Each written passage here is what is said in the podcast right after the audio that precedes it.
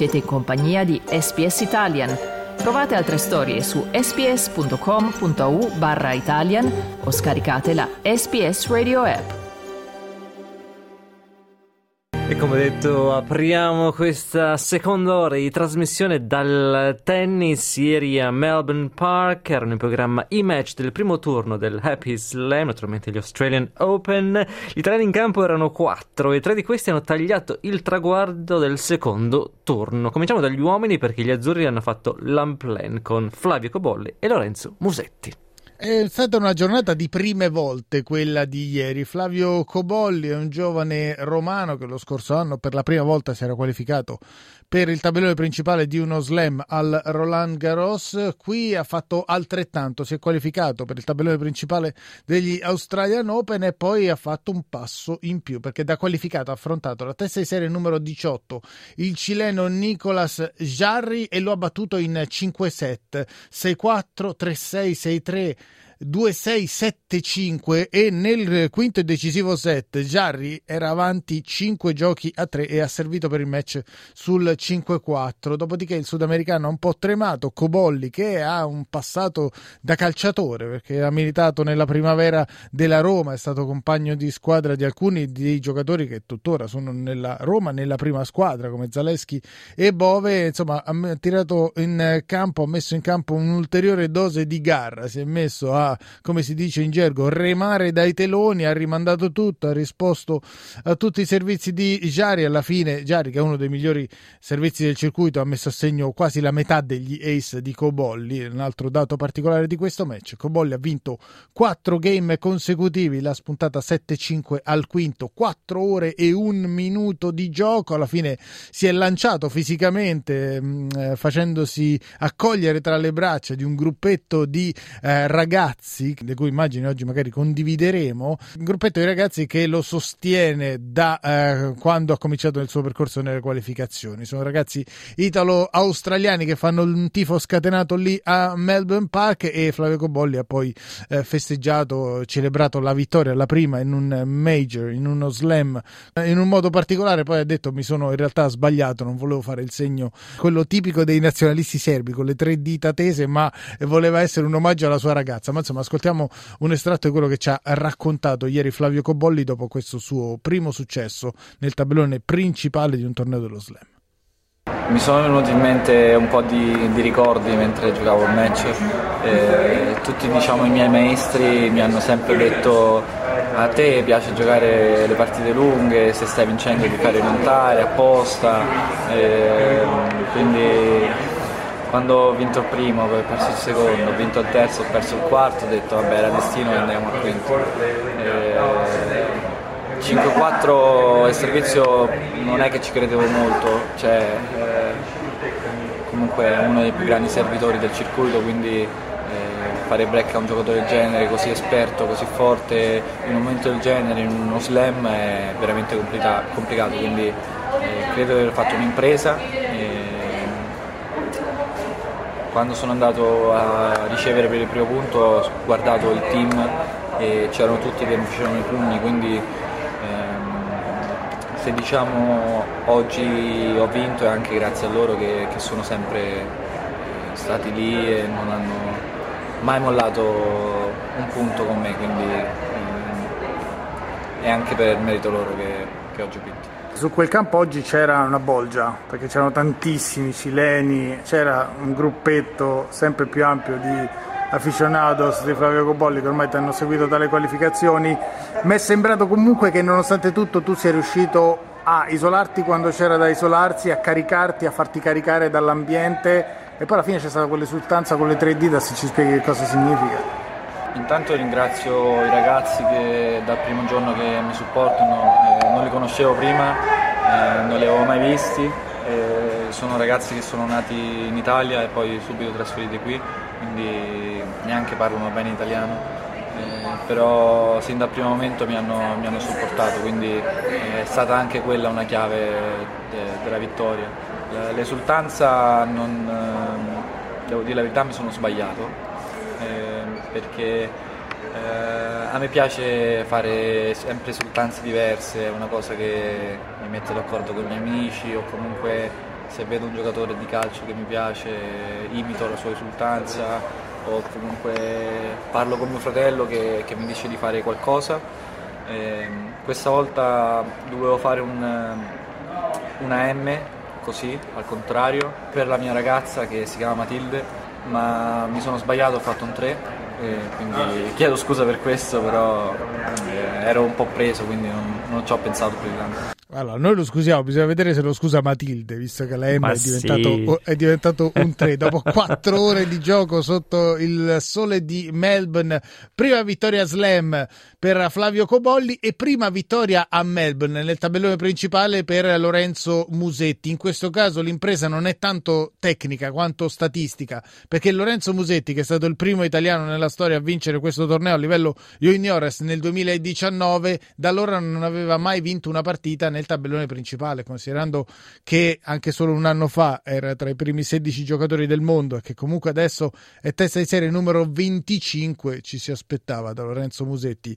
Un storico diverso a Melbourne Park. Ieri il Carrarino eh, se l'è vista contro il francese Bonzi, l'ha spuntata dopo 3 ore e 34 minuti col punteggio di 7-6, 7-6, 4-6, 6-2. È stata una partita un po' altalenante. Nel primo set Musetti è andato avanti 4-1, si è fatto rimontare, ma è stato bravo a vincere il tiebreak. Anche nel secondo è andato in difficoltà, ha recuperato un break e poi anche quello si è portato a casa al tiebreak. Poi nel quarto ha subito subito un break, ma poi ha avuto la meglio sul francese Benjamin Bonzi. Ascoltiamolo, Lorenzo Musetti al termine del match. Sì, hai detto bene, è un po', un po' strano, sono partito molto bene, poi ho sofferto sinceramente un po' le condizioni e lui è, ha incominciato a trovare il ritmo anche al servizio. Poi, come hai detto tu, sono stato molto bravo nei due tiebreak e nel secondo a recuperare quel break di, di svantaggio. Eh, il terzo, lui, devo dire, mi ha dato poche, poche chance, specialmente al servizio, ha servito molto bene. E il quarto non ha iniziato benissimo, però ho concluso giocando sicuramente il miglior tennis della partita, comandando col dritto, comunque provando a fare quello che eh, sicuramente devo fare per esprimere un miglior tennis. Era un po' paradossale il fatto che lo slam più fortunato a livello junior fosse quello che finora ti aveva dato meno soddisfazioni. Come la stavi vivendo? Questa cosa che non vincevi partita da me. Ma eh, sì, diciamo che l'anno scorso è stata una sconfitta parecchio amara sotto tutti i punti di vista, diciamo, sia in termini di, di risultato che anche fuori Simone si era sentito po' male, quindi avevamo vissuto un po' tutti male la trasferta australiana e mi aveva un po' sicuramente condizionato negativamente. Però ecco, sono molto, molto felice di aver conquistato la prima vittoria qua, ovviamente sofferta, però si sa che qua in Australia bisogna combattere contro, contro il caldo. E questo era Lorenzo Musetti che ha sconfitto, ricordiamo, in 4 set il francese Benjamin Bonzi e dunque per la prima volta in carriera ha vinto una partita nel tabellone principale degli Australian Open. Sempre ieri si è consumata la prima volta a Melbourne anche per una italiana, Jasmine Paolini, mentre Sara Errani ha dovuto arrendersi contro l'australiana Storm Hunter. Dario, entrambi i risultati erano pronosticabili, ma entrambi hanno fatto notizia. Sì, perché Jasmine Paolini è testa di serie numero 26 del tabellone eh, femminile e affrontava una giovane ventenne russa, Diana Schneider, contro la quale non c'erano precedenti. Partiva nettamente favorita Jasmine Paolini, che già si era comportata bene durante la United Cup a eh, Sydney, prima degli Australian Open, ma anche lei, come Lorenzo Musetti, non aveva mai vinto una partita a Melbourne Park. Lei ancora di più rispetto a Lorenzo Musetti, che se non altro si era aggiudicato il titolo Juniores, invece Jasmine Paolini ogni volta che veniva a Melbourne Park tornava a casa con le pive nel sacco e questa era l'ottava volta che arrivava eh, a Melbourne. La prima volta è una storia curiosa, fu ripescata sostanzialmente eh, da 214 del mondo che era all'epoca, fu l'ultima a sapere che c'era un, un posto per lei nelle qualificazioni e da allora aveva sempre perso al primo turno, fossero le qualificazioni o fosse il tabellone principale. Invece è arrivata questa vittoria 6-4, 6-3, attesa 8 anni. Ascoltiamo che cosa ci ha raccontato dopo. Sì, sì, è stata una soddisfazione, è stato anche diciamo, quasi liberatorio. No? E oggi è stata una partita secondo me difficile perché comunque Eh, lei è una giocatrice che non conoscevo e mi sono concentrata tanto su me stessa e diciamo, ho cercato di trarre esperienza dagli scorsi anni per eh, cercare di arrivare qui e di essere più competitiva possibile. E poi c'era appunto questa maledizione da sfatare perché sette partite, sette sconfitte, addirittura per trovare una partita vinta bisogna tornare al torneo juniores quando superassi una ragazza thailandese, non so neanche se ricordi quella partita. E questo che hai avvertito oggi verso la fine del match quando avevi la partita in mano 7-4-1 alla fine è un po' tremato o ci sono state delle altre considerazioni, altre cose che ti sono passate per la testa? Ma guarda, eh, secondo me eh, nì, nel senso che sicuramente un po' è andata via la concentrazione, ho fatto qualche errore, però ho cercato sempre di insomma, rimanere concentrata nel match e aggrapparmi anche al servizio che mi poteva dare una mano, soprattutto per le condizioni che c'erano oggi e per come stavo servendo. Cercavo onestamente di, no, di non pensarci e continuare a fare il mio e comunque anche di accettare se le cose fossero andate diciamo male. Per fortuna che l'ho chiuso un 2-7.